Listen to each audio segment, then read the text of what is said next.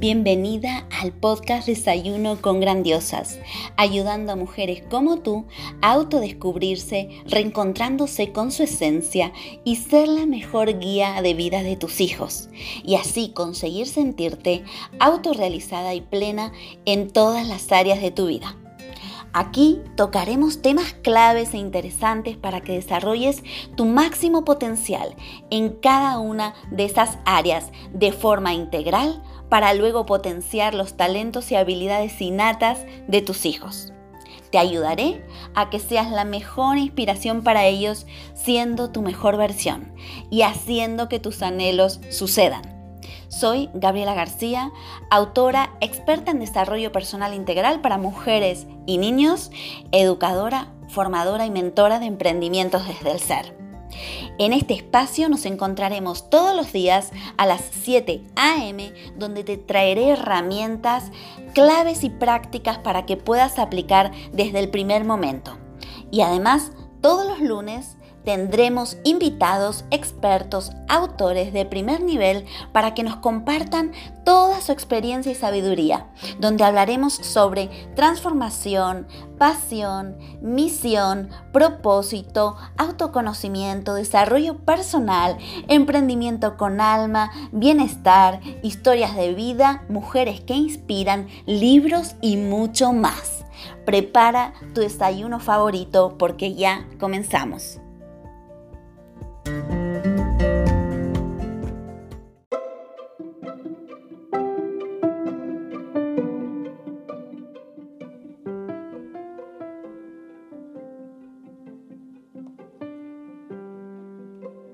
¿Estás luchando con los cambios del mundo y además eres madre, padre o educador? ¿Quieres ayudar a tu hijo a superar la adversidad y no sabes cómo? ¿Deseas que tu hijo prospere aunque vivamos en un mundo de incertidumbre y caos? ¿Sabías que las habilidades de resiliencia pueden ayudarte a ti y a tus hijos a reducir e incluso prevenir la depresión, el estrés y la ansiedad? En el poder de tu resiliencia te mostraré cómo empoderar a tus hijos y a ti mismo, incluso en tiempos difíciles, con 33 herramientas 100% prácticas y transformadoras. Imagina que pudieras tener acceso a tus mejores recursos internos cuando los necesites y podérselo enseñar a tus hijos. En el poder de tu resiliencia descubrirás cómo ser una persona más fuerte y transmitir estas habilidades a tu hijo. Cómo puedes vivir mejor en un mundo desafiante e impredecible. Cómo darle a tu hijo la capacidad emocional para manejar la adversidad. Cómo puedes lograr el éxito y la felicidad junto a ellos. Cómo afrontar los problemas y salir adelante. Y además tendrás acceso a un audio curso gratuito de 7 días y también a un apartado mindfulness para mejorar tu salud, combatir el estrés, la ansiedad y potenciar una vida plena en familia. Embárcate en una experiencia maravillosa que cambiará tu vida para siempre. Tendrás en tus manos una guía para alcanzar tu felicidad y la de quienes te rodean para familias y educadores que quieran prosperar y ser felices en tiempos de cambios y adversidad. ¿A qué esperas? Consigue mi nuevo libro en elpoderdeturesiliencia.com.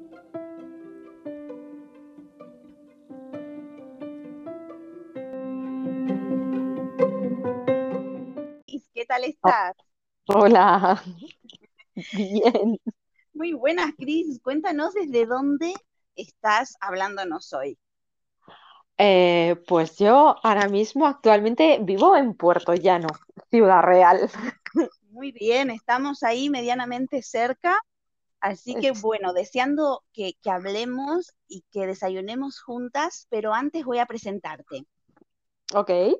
Cristina Mata es coach y mentora de amputados lleva una vida extraordinaria y nada fácil. Ayuda a las personas a conocerse tras una amputación física o emocional.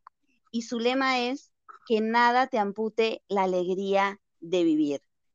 Bueno, Cris es muchas cosas a la vez, Em, pero ya quiero comenzar, no quiero eh, dilatar más esto porque eh, quiero que, nos cuentes, Cris, ¿por qué Cris hace lo que hace hoy o por qué eh, lo que haces hoy te ha encontrado a ti?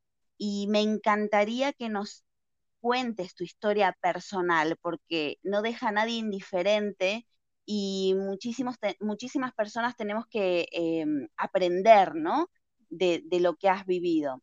Así que, bueno, la pregunta que te lanzo, la primera, sí, para, para romper el hielo, Cris, es esa. ¿Por qué Cris hace lo que hace hoy?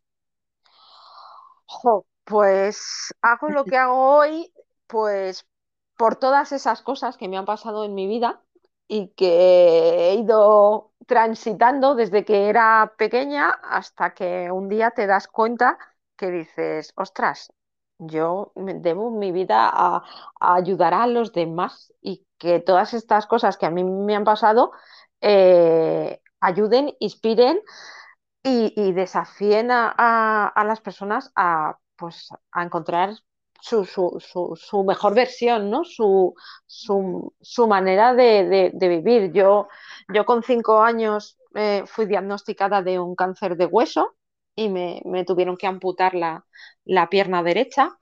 Y, bueno, pues ese fue eh, el primer gran desafío, yo creo, pero también siempre digo que ese, que ese fue para mis padres más que para mí, ¿no? Porque un niño también siempre cuento cuando, cuando trabajo con personas que son amputadas físicas, eh, siempre es mejor que te pase una cosa de estas cuando eres niño y no, y no, y no entiendes de, limitaciones ni de creencias ni, ni, de nada de este estilo, porque un niño ni, ni entiende de cáncer, ni, ni, sabe ni cree que se pueda morir, sino eh, más bien los que, los que lo, lo, sufren son sus, son sus padres que dicen, oh Dios mío, mi hijo tiene esta enfermedad, ¿qué va a pasar con él? Y, y, siempre doy las gracias a, a mi madre por cómo ella lo trató y cómo lo gestionó y cómo ella me contó que, tenía una cosa, una enfermedad en, mi pierna y que pues que como cuando a una manzana le tienen que quitar un trocito que está malo, a mí me tenían que quitar un trocito para que yo pudiese seguir caminando, que además iba a caminar con, con una pierna súper chula que se ponía y se quitaba. Mm. Y tú te quedas como, wow, o sea, yo recuerdo perfectamente ese momento y, cuando he sido mayor y cuando, cuando lo asimilas, ¿no? Cuando eres mayor y dices, ostras, ¿cómo me cuenta mi madre esto? Qué sabia, ¿Con qué, con qué entereza, con qué calma, eh, cómo lo traslada? Luego, a raíz de ahí, cómo, cómo me trata. O sea, porque yo nunca me he sentido una persona discapacitada, sino todo lo contrario, porque mi madre, mi madre, yo soy gemela con, un chico y, ah, no sabía. Sí, sí, sí, sí. Además de, un parto gemelar del que no se sabía que éramos gemelos. Y vinimos niño y niña de golpe y, y, por, y por sorpresa. Claro. y, siempre cuento también, ¿no? Cuando, cuando me preguntan por esto, porque, claro, nazco, nazco yo, eh, mi madre se pone parto a las 32 semanas, 32, 33 semanas, y mi madre dice, ostras, ¿qué pasa? Eh, pero, se pone parto, se va al hospital, eh, y nazco yo y peso un kilo 800 mi madre dice, pero si me habéis tenido todo el embarazo a régimen y tengo una barriga súper grande, ¿cómo pesa no te preocupes, no te preocupes, llevamos la niña a la incubadora y la dejaron sola ahí a la pobre. Y cuando, y, claro, a ella le dolía, claro, le dolía. Y, dice, pasaba una enfermera y dice, ¿qué te pasa? No, pues que me duele. Bueno, no te preocupes, que enseguida viene el médico que han ido a llevar a la niña a la incubadora. Claro, te tiene que doler, es que acabas de, de dar a luz. Dice, cuando de repente me levanta la sábana y ve allí la cabeza de tu hermano. Y dice, ya empieza la enfermera ahí a, gritar, parto gemelar, que es un parto gemelar, que es un parto gemelar. Y, y, y, dice, y mi madre siempre contaba que le dio por reír. O sea, y el médico le decía, señora, no se ría y empuje. no se ría y empuje. Y yo siempre digo, yo creo que tengo mi sonrisa ya puesta porque venía desde, desde, que, desde que nací, o sea, mi madre ya una valiente. Le, dio, le, dio por reír, o sea, decía, ay, cuando se, claro, en esa época yo acabo de cumplir 46 años, en esa época, pues, pues eh, los, los, maridos pues no entraban, ¿no? Y, y, y, ella estaba sola y decía, ay, cuando se entere mi marido, ja, ja, ja, ja. Qué bueno. Ay, que, ay, que son dos, ja, ja, ja, ja, ja, ja, ja. O sea, dices, pues, pues, pues eso, o sea, tenía un carácter, sí, pues... Eh, pues que hizo que para mí fuera todo sencillo y todo natural. Eh, y así se lo trasladó a familia, a amigos, a entorno, eh, profesores, y eso hizo que yo creciera mm, no sintiéndome diferente. Es verdad que sí, cuando había que correr, pues yo llegaba a la última, pero yo no dejaba de correr porque sí, pero ella lo, natural, lo naturalizó siempre, ¿no? Entonces, siempre. qué importante y qué, qué sabia ha sido en ese, en ese punto.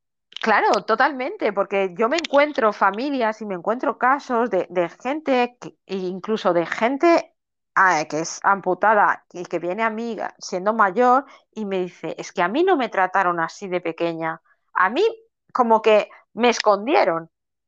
y claro, dices, es que es un error, o sea, mm. si no te pasa nada, o sea, nada malo, o sea, estás aquí, ¿vale? Pues, pues lamentablemente, por lo que sea, pues en mi caso fue una enfermedad, pues, pues tienes un, miembro menos, ¿no? Y, yo mm. digo, jolín, mm, siempre honro eso, porque yo creo que a partir de, partiendo ya de ese punto, hizo que, que, que pues que pues que todo el trayecto pues de enfermedad porque encima estuve tres años con quimioterapia no sé qué mm. pues que, fuese todo eh, pues eso muy normal y, bueno pues pues es verdad que pues crecí muy muy feliz quizá por todo por todo eso eh, y, y luego cuando yo tenía 12 años pues de repente ella empezó a sentirse mal y estábamos de vacaciones y no sabían decirle qué le pasaba y ella debió encontrarse muy mal, muy mal, porque decidió coger el coche y volver a Madrid y decir, a mí que me miren en Madrid y me vean en Madrid porque yo me encuentro fatal. Y efectivamente, pues estaba mal y tenía un, cáncer de colon con, con, muy, con muy mal pronóstico, ¿no? Muy, porque no, sí, y no había opción de quimioterapia, no había opción de, nada. Entonces, pues estoy hablando pues que esto era a finales de, agosto mm. y mi madre falleció un 3 de diciembre. O sea, es que muy mm, rápido. Fue, muy rápido. Salió del hospital, más o menos eh, medianamente se recuperó. La iban a volver a operar, que yo creo que era para limpiarle, porque no podían hacer más. Eh, y justo cuando la iban a avisar para, para, que tenía que volver a ingresar, para que la volvieran a operar, ella empezó a encontrarse mal y esto era octubre y ya no, no, salió del hospital. Cumplió los 34 años en el hospital. O sea que falleció súper joven. Eh, mi hermano y yo teníamos 12 años y, dices, ostras, ¿y ahora, qué? ¿Y ahora qué? O sea, porque, porque, jolín, o sea, un niño, fíjate, o sea, nosotros habíamos estado viéndola dos o tres días antes en el hospital y, y cómo es la inocencia, ¿no? De un niño que, mi madre estaba fatal ya en ese momento, estaba ya eh, prácticamente sedada mm. y, tú no, piensas que tu, tu, madre se vaya a morir, o sea, en la cabeza de un niño eso no entra. O sea, yo, lo único que yo lo único que sabía es que mi, mamá estaba enferma, estaba en el hospital, pero se iba a curar. Entonces te quedas como, jo, pero, pero, pero vuelvo a decir lo mismo, eh, estuvimos tan arropados por, por familia, por mi padre, por, por todo el entorno, ¿no? Los profesores en el cole se volcaron muchísimo con, con nosotros, que mm. obviamente sientes, ¿no? Sientes esa pérdida porque la sientes, pero, Eh, yo he echado en falta a mi madre más cuando he sido mayor, no, no en ese momento, ¿no? En ese momento estás súper arropado por, por, por toda la familia. Yo siempre digo que, que- que he tenido una, una infancia y una adolescencia súper feliz. Yo, pues, pues estudié, además era buena estudiante, saqué mi carrera, eh, te- tenía mi novio de toda la vida que le conocí en el instituto. eh, además, siempre he sido súper independiente y tuve siempre súper claro que no quería, no quería trabajar para otros, que yo cuando, que, que cuando estudiase y terminase mi carrera iba a, a trabajar para mí.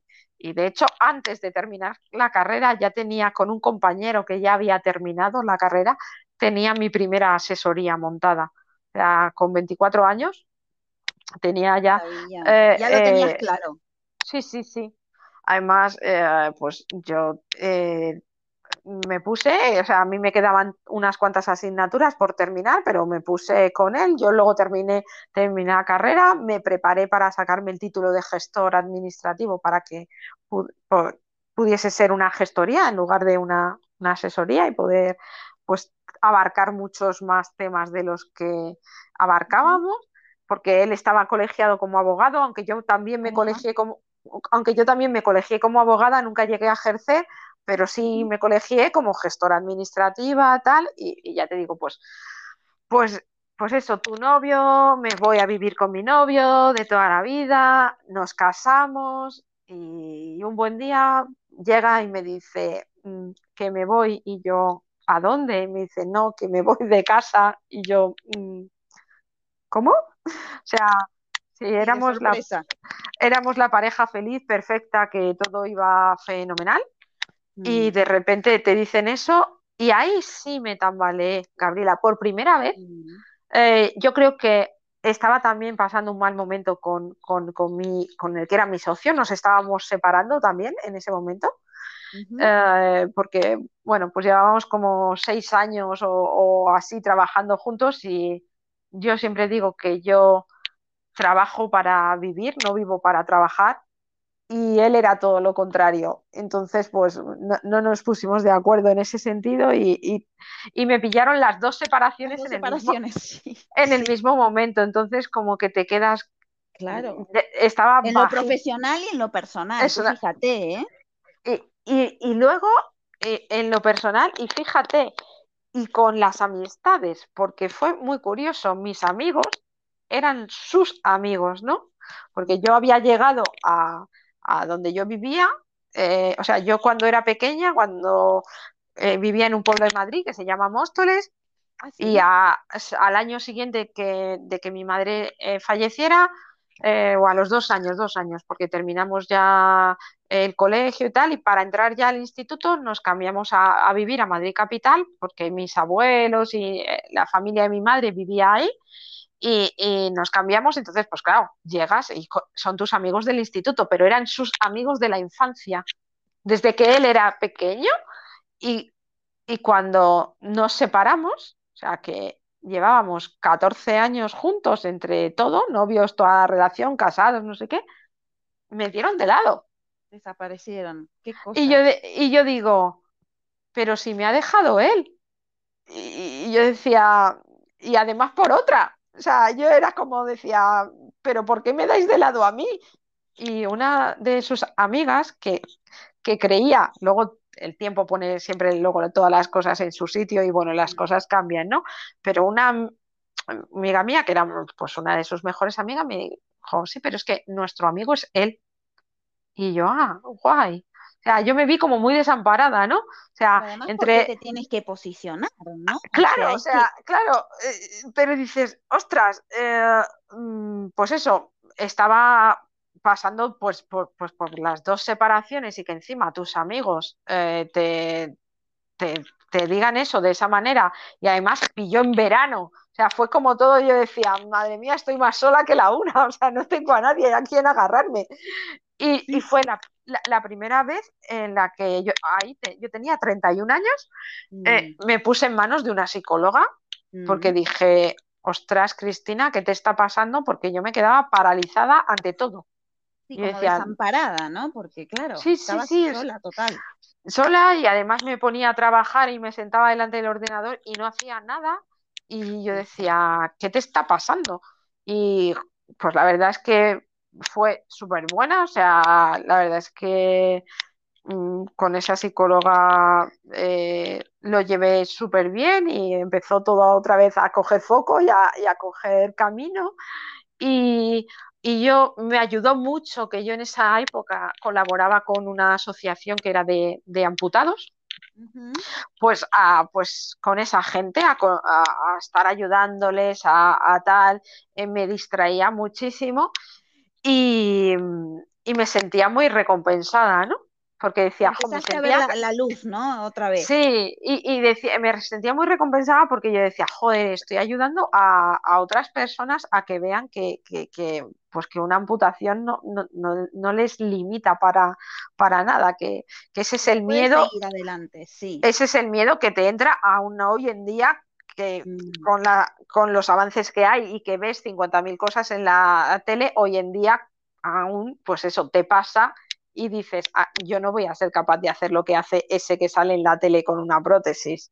Pero, pero bueno, y la verdad es que ahí pues conocí al papá de mi niño Ajá. y fue ahí como, guau, flechazo eh, y, y, y, enseguida pues estábamos viviendo juntos porque además eh, yo he sido siempre muy metódica, muy buena niña, muy buena todo, o sea, y era como los pasos que hay que seguir, hay que estudiar, hay que sacarse una carrera, hay que tener un trabajo, hay que, hay que casarse y de repente todo eso se me, se me desborda, ¿no? Y, y, yo cuando llevábamos como un mes juntos digo, ¿y si nos vamos a vivir juntos? Y el otro me mira como diciendo, pero tú estás segura? Y yo digo, ¿tú tienes algo que perder? Digo, ninguno de los dos tenemos nada que perder. Que esto no funcione, pues cada uno por su lado y listo. Digo, ¿a qué, a qué vamos a esperar si tenemos? Yo tenía 31 años en ese momento y él tenía 33. Y, y la verdad es que pues, pues, pues encajamos muy, muy bien desde, desde el principio y, y fue la verdad es que fue chulo, aunque hubo momentos duros, pero fue chulo. Enseguida me quedé embarazada de, de, de, de mi niño. Y él, el problema que tenía es que fue un accidente lo que le pasó y por, por, sal, por salvarle el máximo de pierna, pues eh, tuvo muchas cicatrices y tenía un muñón muy raro, muy raro a, a la hora de, de, protetizar para que no le salieran heridas. Y, y claro, pues le salían heridas y, y eso hacía que, pues que tuviese que quitarse la prótesis, que no sé qué, él no quería y, y bueno, pues eh, al final entró en, pues, en un bucle pues que, que no, no, no supo salir porque entró en una, auto, una, de, una depresión y a una mm. autodestrucción que por mucho que yo me esforzaba en que él estuviera bien, y que todo funcionara. Además, él empezó a trabajar conmigo, o sea, iba todo como muy guay, o sea, eh, porque estábamos todo el día juntos, pero, o sea, cada uno tenía, en el trabajo cada uno tenía su parcela, pero bien, ¿no? Y empezó a encontrarse desmotivado por todo, eh, la medicación que le mandaban para el dolor no se la quería tomar, él decía que lo único que le quitaba el dolor y lo único que le hacía eh, dormir era beber, empezó a beber y, y bueno, pues fue un, un, un, pues eso, un bucle de, de, de, autodestrucción que pues acabó quitándose la vida y, y, eso pues te deja otra vez nuevamente en shock, ¿no? Porque, jo, yo digo, jolín, me he tirado tanto tiempo esforzándome en que estuviese bien, entendiéndole mi mano, entendiéndole todo mi apoyo, que al final pues te das cuenta que cuando una persona no quiere, es que no quiere, en eso y en cualquier cosa en la vida, ¿no? Cuando uno no, no, si primero tiene no, que querer uno para, para, lo siguiente, está claro. Eh, y, y, bueno, pues mm, yo la verdad es que creo que fui muy comprensiva con lo que hizo, porque todas, sabes que en estas cosas y en estos temas de, bueno, en toda la vida siempre hay consejos, todo el mundo sabe de todo, pero en esto parece que la gente, ay, no te sientas culpable, ay, tú sigue con tu vida, tú que tienes un niño, tú que no sé qué, y tú dices, ya, ya, ya sé que tengo un niño, que tengo una vida, que mi niño tiene seis años y un negocio que atender. Eh, y, tú no te sientas culpable. Y yo digo, yo no me siento culpable para nada. Si lo único que he hecho es ayudarle, intentar que fuera feliz, pues, pues mira, él, él, él no lo supo gestionar, yo siempre digo lo mismo, no supo gestionar y se cansó de vivir, pues mm, totalmente respetable, o sea, ¿qué voy a hacer yo ante eso? Yo no, no me puedo ni culpabilizar ni nada, es que fue su decisión. O sea, y es una decisión que le pasa a una persona por la cabeza, pues gracias a Dios no les pasa, no nos pasa a todos, y pues, pues eh, ahí, ahí se, se acaba y empieza pues otro proceso, otro proceso duro porque pues tener tu propio negocio, tu niño, sacar todo adelante, total. Eh, encajarlo todo, pues, pues cuesta, porque además, pues, eh, un negocio en el que él era una parte fundamental, en el que todo el mundo le conocía, y en el que todo el mundo, cada vez que pasaba por la puerta de la gestoría, entraba y decía, ay, es que está su silla vacía, y tú, ya, ya lo sé, que está su silla vacía. Y era como, ¡fua! Eh, vivirlo constantemente, ¿no? Porque... Y, pues eh, en ese momento empiezas ya, sobre todo el primer año estás como en una burbuja, ¿no? Porque todo el mundo está, todo el mundo te ayuda, todo el mundo te apoya, todos los fines de semana tienes planes para hacer con tu hijo porque todo el mundo está ahí. Pero una vez que pasó ese primer año, ah, fue como, mm, yo empecé además a, decir, es que soy diferente al resto, o sea, es que esto no va conmigo. Y fue cuando empecé a estudiar y a leer temas de desarrollo personal y todo, y a decir, mm, yo no quiero esto para mí. O sea, y ahora cuando vienen mujeres a mí, por, eso yo hablo siempre de amputaciones físicas y amputaciones emocionales, porque amputaciones e, emocionales tenemos todos, porque todos pasamos por traumas, porque todos pasamos por, por divorcios, por enfermedades, por pérdidas de familiares, por una pandemia y no sabemos y no sabemos gestionarlo. Y eso es pues eso es lo que yo eh, califico ¿no? como amputación emocional. Por eso yo trato a, todo el mundo porque mm, por, suerte, y digo siempre por suerte, me han pasado todas estas cosas en la vida para, para mm, saber eh, ayudar a otros eh, a gestionarlas, ¿no? Y yo me pongo en, pues a estudiar y, me doy cuenta de que la gestoría no es para mí. Cuando ahora me llega a mí, me llegan personas y me dicen que se agobian con su trabajo y que, y que no saben, digo, es que a mí me pasó eso y yo me sentía, Gabriela, súper mal porque decía, ¿cómo yo me puedo sentir mal con un trabajo que he elegido? Con un negocio que es mío.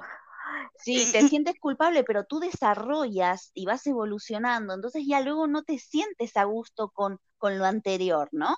Claro, pero, yo, pero es que era una sensación que es que, o sea, yo era llegar hacia, yo llegaba, iba con mi coche, estaba llegando a la oficina y me ahogaba. O sea, yo decía, no puedo, o sea, no puedo seguir con esto, no puedo, o sea, era una sensación de angustia total hasta que eh, hasta que como no me permití parar, porque el cuerpo es muy sabio y si no te paras tú, te para la vida y es así de claro, me dio una parálisis facial.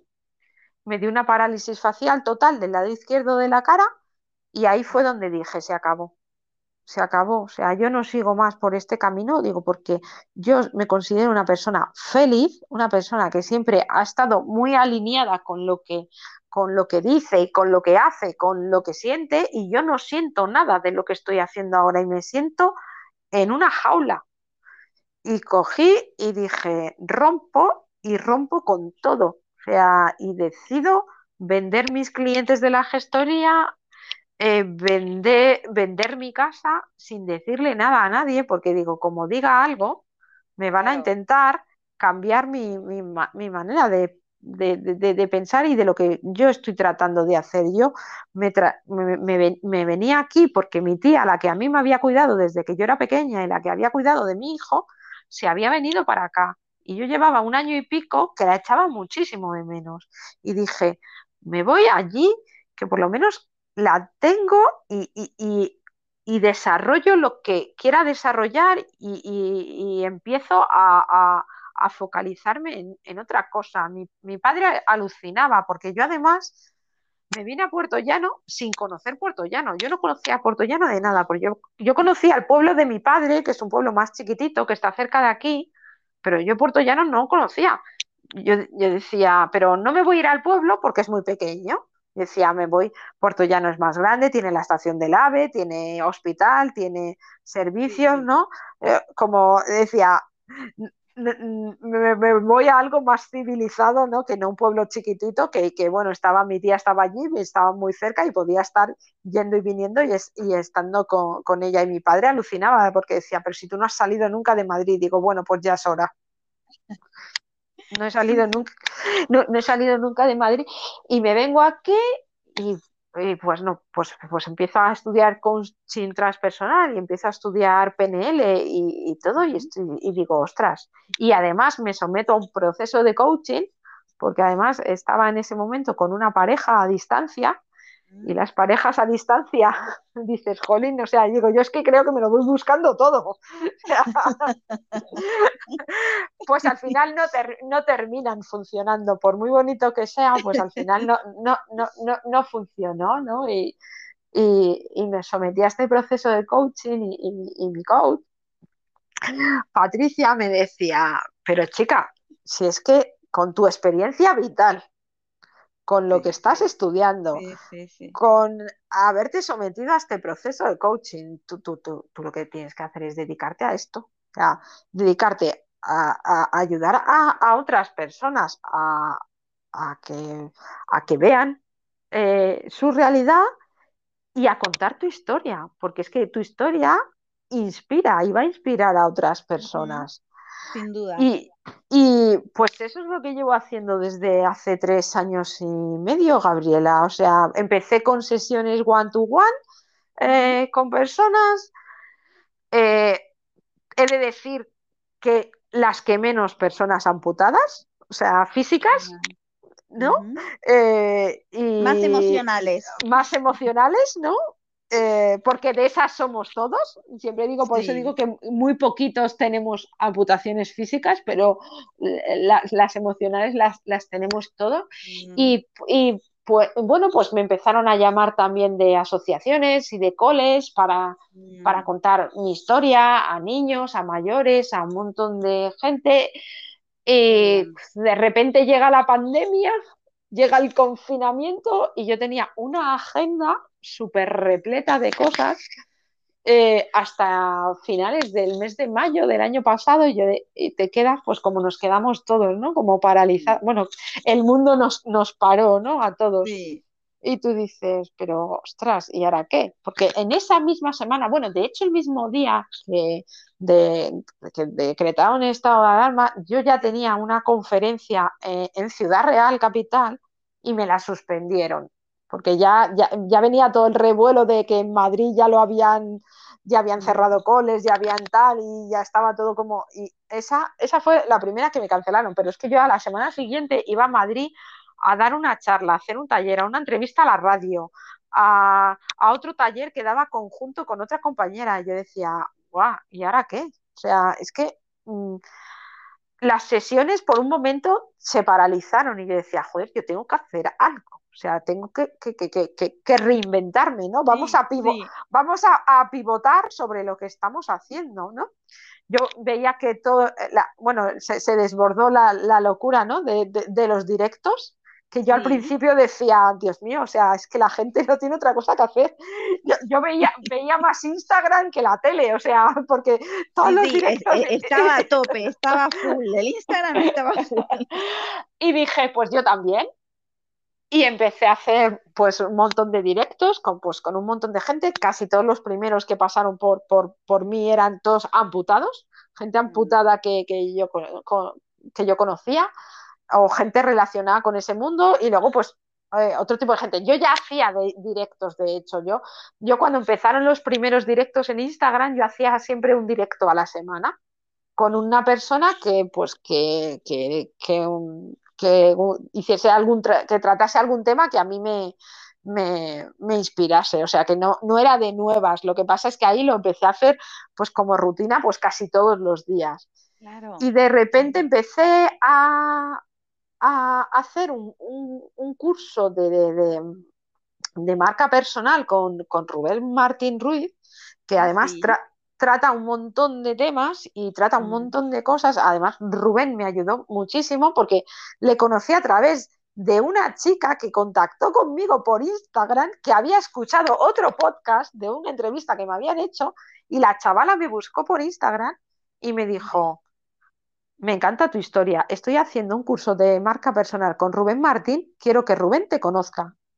Y yo decía, ostras, y pues hice ese curso y empecé a, trabajar y a modelar y dije, pues, pues, si ya que no lo puedo hacer presencial, vamos a hacerlo eh, eh, pues en grupo, porque es verdad que cuando haces talleres y cosas en grupo, al principio la gente está cortada, pero luego todo el mundo eh, se retroalimenta de las experiencias de los demás y además ves que no eres tan diferente del resto, que a, todo el mundo nos pasan cosas, ¿no?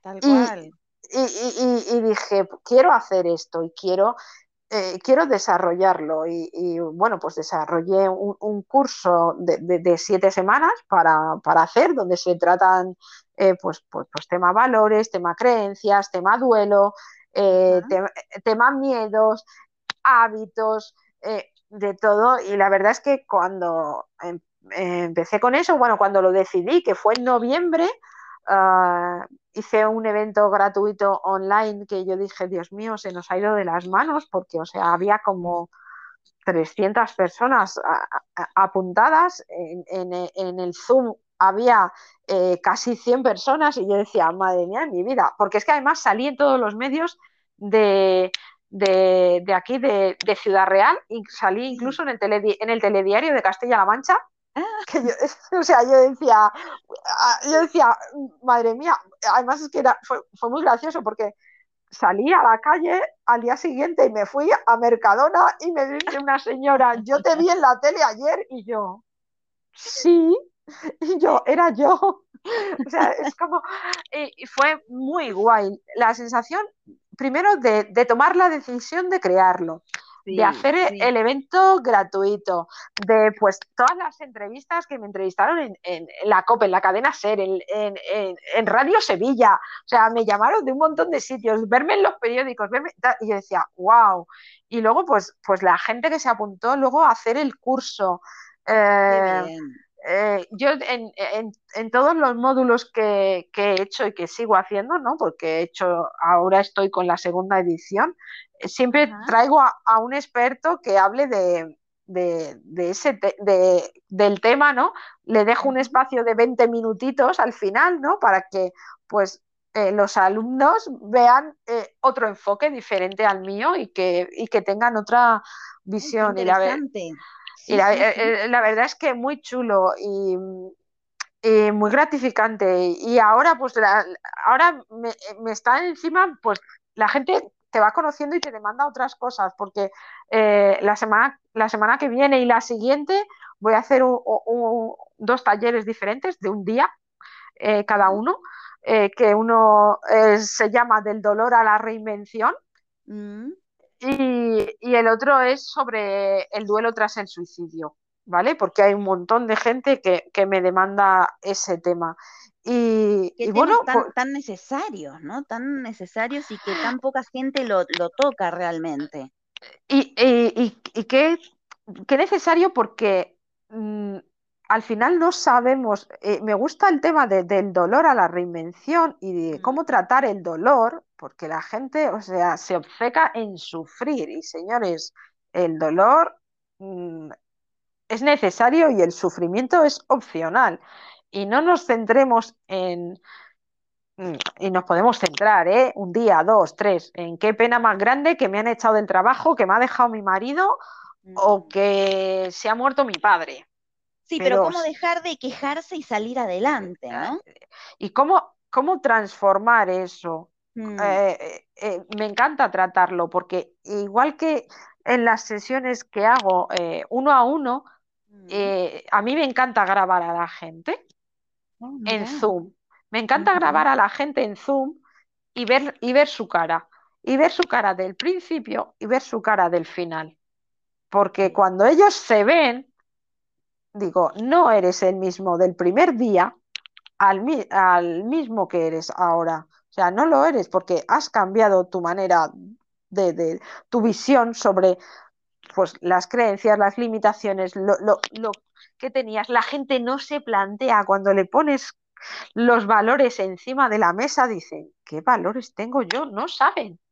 Y dices, mm, ¿cómo estamos? O sea, que eh, me, me parece un tema tan, tan apasionante que, que me parece muy guay, muy guay y, y- y la transformación que, que luego la gente tiene.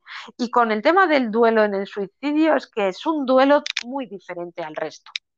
claro. Y la gente, es lo que hablábamos antes, pues eh, el tema de culpas y el tema de tal que, que una frase que me encanta decir siempre es, culpables son los que cometen delitos. Sí, Nosotros no somos culpables, o sea, somos responsables de lo que nos pasa, de lo que hacemos, de lo que decimos, de nuestra manera de actuar. Responsables, pero la palabra culpa ya lleva esa connotación intrínseca de peso que mm. tú dices, señores, no, Sí, de vamos a de quitarnos, mochila, de carga que venga, o sea, que, vamos a quitarnos eso porque nosotros no tenemos culpa mm, de nada. O sea, es, a- ayer mismo estaba con, con una clienta que, que- que me decía, es que, es que mi pareja me ha, pla- me ha- me ha preparado un viaje a Madrid y es Mm, que el papá de mi niña no, mm, no se puede quedar, le, le tocaba este fin de semana, no se puede quedar con la niña y se va, y se va a quedar con mi madre y me da miedo. Y yo, ¿pero miedo el qué? que las pueda pasar algo y yo no estar. Y yo, ¿qué le va a pasar? O sea, ¿tu madre está bien? Sí. ¿Tu niña tiene, es un bebé o es algo que no, no, mi niña tiene 12 años? Pues entonces, chica, relájate y disfruta. Si es que lo que vaya a pasar en esta vida te va a pasar estando tú, no estando Mm, o tal, ¿sabes? Tenemos esas sensaciones que jo, que me encanta eh, modelar, o sea, eh, no modelar, sino hacer que la gente vea, que la gente Sí, sí, sí. piense, El que la gente, cuenta, ¿no? eh, el que la gente eh, piense y se dé cuenta de, ostras, ¿qué estoy haciendo o qué me está pasando? No, señores, esto no es, eh, eh, es así. Cuando la gente lo ve y se da cuenta, dices, wow cómo mola que esta persona al final ha- haya cambiado esta visión. Y yo creo que en ese sentido eh, la pandemia nos ha venido muy bien para, para darnos cuenta de si queremos estar con la persona que, que tenemos al lado, si no queremos estar, si queremos salir solos, si queremos mm, eh, leer, si queremos, ¿Cómo quieres aprovechar tu tiempo tu tu vida, tiempo, ¿no?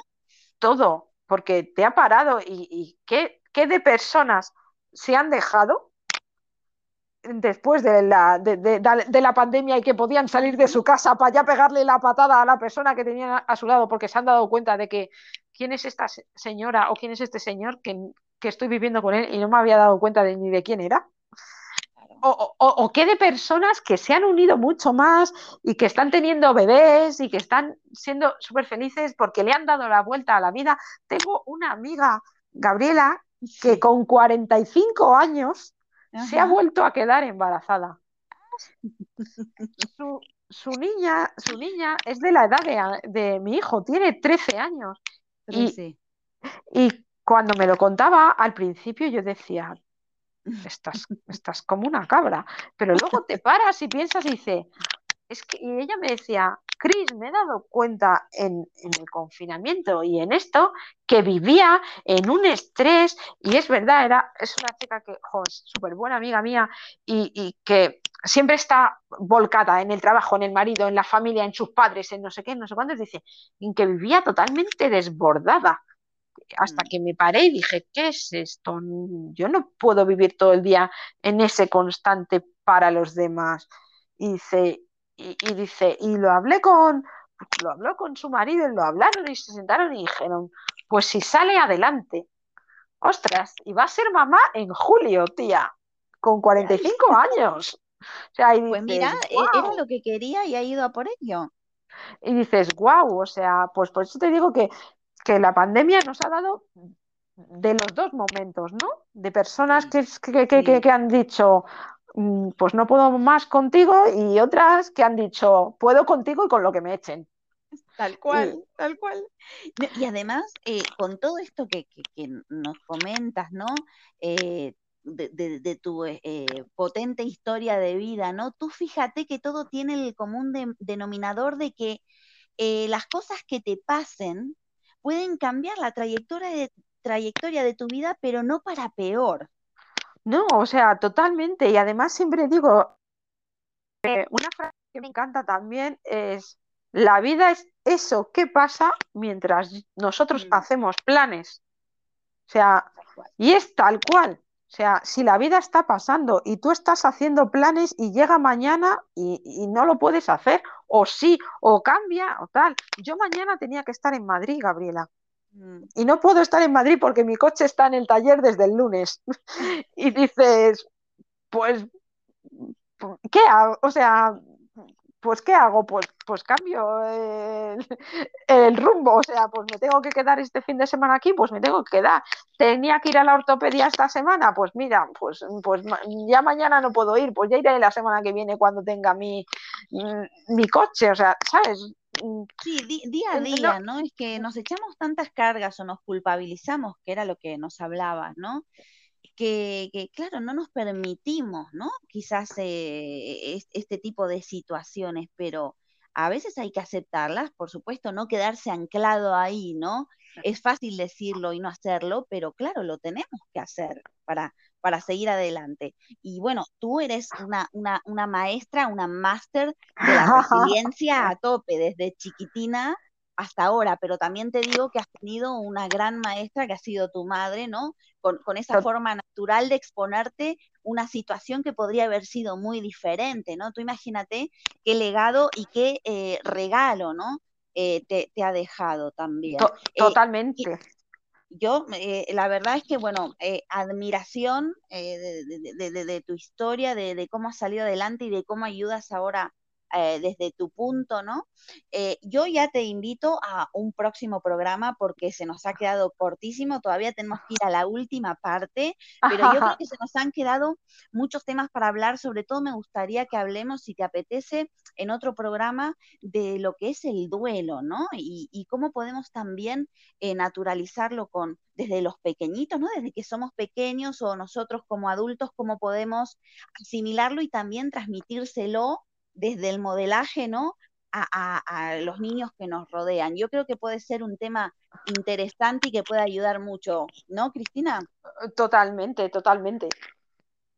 Pues mira, vamos a ir a la última parte, que es la que, bueno, quiero que nos compartas qué libro te ha impactado o te ha acompañado en esos, en esos momentos, ¿no? Como dices tú, chungos de, de, soledad, eh, ¿Ha habido algún libro que te ha acompañado y has dicho, gracias a este libro me ha hecho un clic y he podido eh, dar un paso hacia adelante, ¿no? Para que nos puedas compartir. Pues, a ver, hay un libro que me encantó muchísimo y que me, impactó porque además es súper sencillo eh, de leer y además, si, no, si no le sigues, si no sabes quién es, es Pablo Arribas y el libro es eh, El universo de lo sencillo.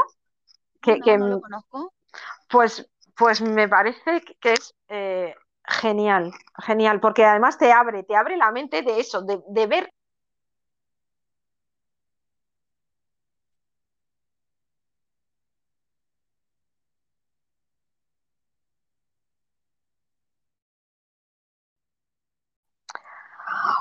Pues como te digo, es un libro de, Pablo Arribas que, me fascinó en, el momento en que, en que lo leí porque es súper fácil de leer, porque yo es que siempre eh, buscar libros que, me sean a mí fáciles, porque luego digo, son libros que recomiendo a clientes, a, gente, a, a, cualquier persona que tal, y me gusta no irme a libros que son ahí más rebuscados y que te cuesta entender. Y es un libro que te habla muy claro y que dices, ostras, pues sí que es verdad que las cosas son más sencillas de lo que parece y que, que, que, que necesitaba un clic en mi vida y, esto me está dando las claves porque me está diciendo cómo, cómo todo es, es más fácil de, lo que, de lo que a veces lo, hacemos los demás, ¿no? Y un libro que me encanta es el de eh, María Fernández, El pequeño ah. libro que hará grande tu vida. O sea, María, María Fernández además es, amiga y, y, es un libro que, que igual eh, te explica todo con ejemplos, te, muestra ejercicios, te pone... ella te habla tan claro, ¿no? Sí, sí, sí, ella es muy clara hablando.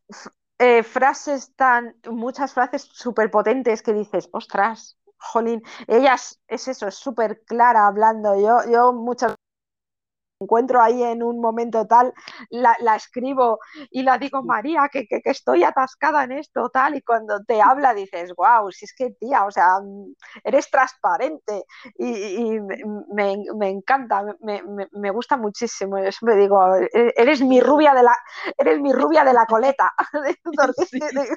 es muy buena, es muy buena. Muy buena. Y un libro que me estoy leyendo que creo que frase por frase y, todo lo que está, mm, me, está transmitiendo eh, me, parece súper potente, que es Indomable de Glennon Doyle, ah, que, que digo, wow, o sea, es un testimonio, pero, pero un testimonio eh, vital de una persona que, se da cuenta de, cómo ha, estado encerrada en, una vida que no era la suya, pero mm igual es tan claro eh, cómo y cómo lo describe que, me está resultando fascinante. O sea, es de, estos libros, porque hay libros que lees, pues, pues muchos de, desarrollo personal, tal, que te tienes que estar como muy concentrada leyendo porque son más difíciles a lo mejor de entender. o pierdes. Hmm. Pero este es tan sencillo y es como una historia que te atrapa porque dices, ostras, esto que está diciendo aquí, ah, no me, me, ha pasado, no me había parado a pensarlo, es, es guau y me encanta. O sea, ese libro me está, me está dejando de estos que lees y lees y lees y dices, ostras, se va a acabar y no quiero que se acabe porque me, está dejando eh, muy guay. Esos tres libros, eh, creo que podría decir mil, ¿no? Pero esos tres libros me parecen muy, muy chulos. Tres libros potentes ahí que tomamos nota para, para tenerlos, ¿no? Y, y poder ir asimilándolos poco a poco. ¿Y a qué experto o experta o autor o autora me puedes recomendar para que entrevistemos aquí en, Desayuno con Grandiosa para que nos comparta su historia de vida, eh, tips o temas de desarrollo personal, ¿no? Para que nos ayuden a vivir mejor. Pues, ojo, eh, hay, dos personas que en el último año mm. eh, han marcado mucho mi vida y creo que son muy potentes las dos. Son dos mujeres. Yo, además, siempre he tratado de, rodearme de mujeres. Creo que entre nosotras tenemos que apoyarnos mucho. Y, la palabra sororidad me encanta porque creo que, eso, igual cuando trabajaba ¿no? en mi gestoría, yo todo lo que he tenido han sido mujeres empleadas. O sea, siempre he abogado y he apostado mucho por, por, nosotras. Y una es Cristina Huecas de, de Womanízate. Tiene una, una comunidad de, mujeres extraordinaria y ella es la que me ha ayudado a, lanzar todo, todo esto de, mis, de mis cursos, de los eventos gratuitos, de, todo una tía con una visión em, que, me parece flipante. O sea, una tía que además igual se ha rehecho a, ella misma y, tiene una comunidad súper potente eh, en Instagram. Además, yo, yo la, conozco de, pues desde hace tres años o así, pero en, el, en el confinamiento y, el verano pasado me dijo, Cris, quiero que veas esto que estoy haciendo y, quiero que, me digas qué te parece. Y cuando vi el proyecto que estaba desarrollando para ayudar a otras mujeres, dije, wow, tía. Digo, es que además que me encanta, es que quiero hacerlo contigo y quiero que, me ayudes a, desarrollar esto que yo tengo en mi mente. Y me, parece bueno. Es... cuando hay esas químicas y esas uniones, sobre todo esa, esa sororidad, ¿no? Que tú dices, ¿no? Cuando ahí en, entre mujeres se, se, se, crea un vínculo, ¿no? Tan poderoso y tan fuerte, ¿no? Y a través de lo que mejor cada una sabe hacer, ¿no? Y se logran tantas cosas bonitas. Eh, la verdad que eso es, eh, bueno, invalorable. Sí, además tiene un equipo muy, muy chulo, Chris, y es, es, muy, muy potente. Y otra persona que, me tiene atrapada y que, es flipante y que me encanta cuando la gente llega a mí porque le ha hablado otra gente de mí, ¿no? Y este fue el caso de, ella, es, Mercedes Gallegos, es, es, una fotógrafa que igual se ha reinventado este año de una forma increíble, porque igual los fotógrafos el año pasado, eventos, bautizos, comuniones, bodas, todo se le se les fue al, al, traste y ella, ella, ella es de Granada, pero vive en Sevilla.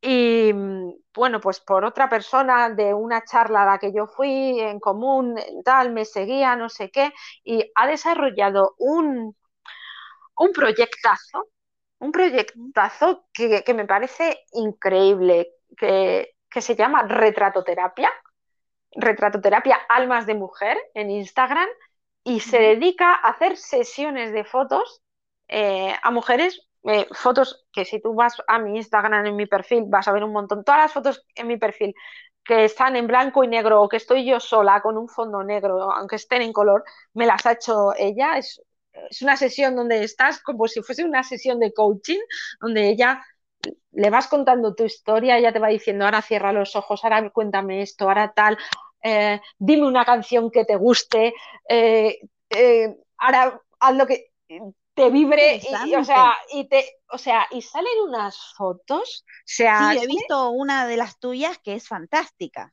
O sea, salen unas fotos que dices, wow, tío, ya, ya no por las mías, que a todo, todo el mundo que las ve dice que, que, chulas. Yo he visto otras aún de otras personas que yo digo, joder, Mercedes, tengo que hacerme otra vez esta sesión o otra sesión, porque además está, eh, quiere hacer otra cosa así, está, tiene en mente también muy chula en plan eh, pues desarrollo de, mujeres, que dices, joder, he visto eso, fotos de, de otras mujeres que dices, que, yo conozco y que cuando ves esas fotos dices, ostras, dices, qué manera. De, qué forma, ¿no? las logra. Qué, qué, manera, qué, qué, manera de, de, ver, de ver a esa persona y de que esa persona se vea en su esencia auténtica, porque dices, guau, yo, pues yo tengo fotos que estoy con los ojos cerrados o que estoy tal, porque te emocionas, lloras, ríes en la sesión de fotos que te, que dura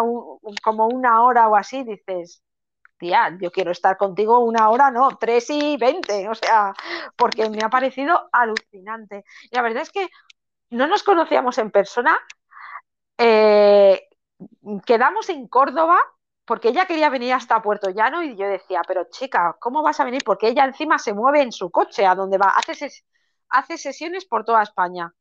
Ah. Eh, eh, y yo decía, pero ¿cómo vas a venir hasta Puerto Llano? Digo, mira, Córdoba, digo, yo en coche lo tengo a una hora y cuarto y, en AVE a menos de una hora. O sea, digo, yo voy a Córdoba, digo, está en un sitio intermedio entre Sevilla y tal, y la verdad es que quedamos y, fue fantástico. Y ya desde ahí tenemos un vínculo que, jolín, te llamo, tienes cualquier cosa, oye, Cris, eh, ayúdame con esto, no sé qué.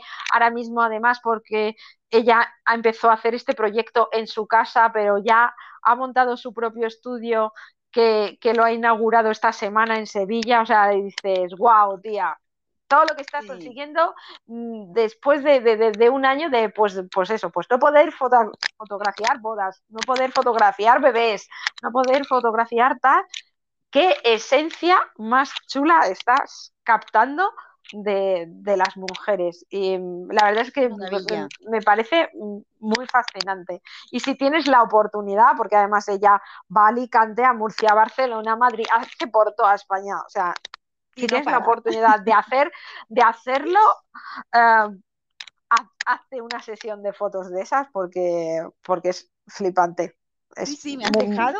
Pues yo te digo ya, desde por, lo pronto, ya te digo que las, las invitaré porque bueno, no puedo dejar de, bueno, de, conectar con ellas a través tuyo, te lo agradezco un montón porque suenan muy potentes.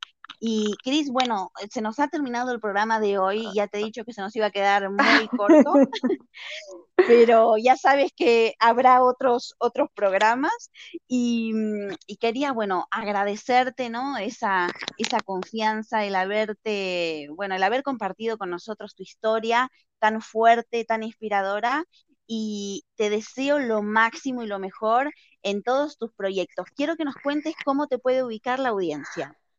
Eh, pues sobre todo en Instagram, porque tengo una, web que está en construcción, eh, pero a través de Instagram eh, pueden encontrarme en la sonrisa de Cristina, terminado en M.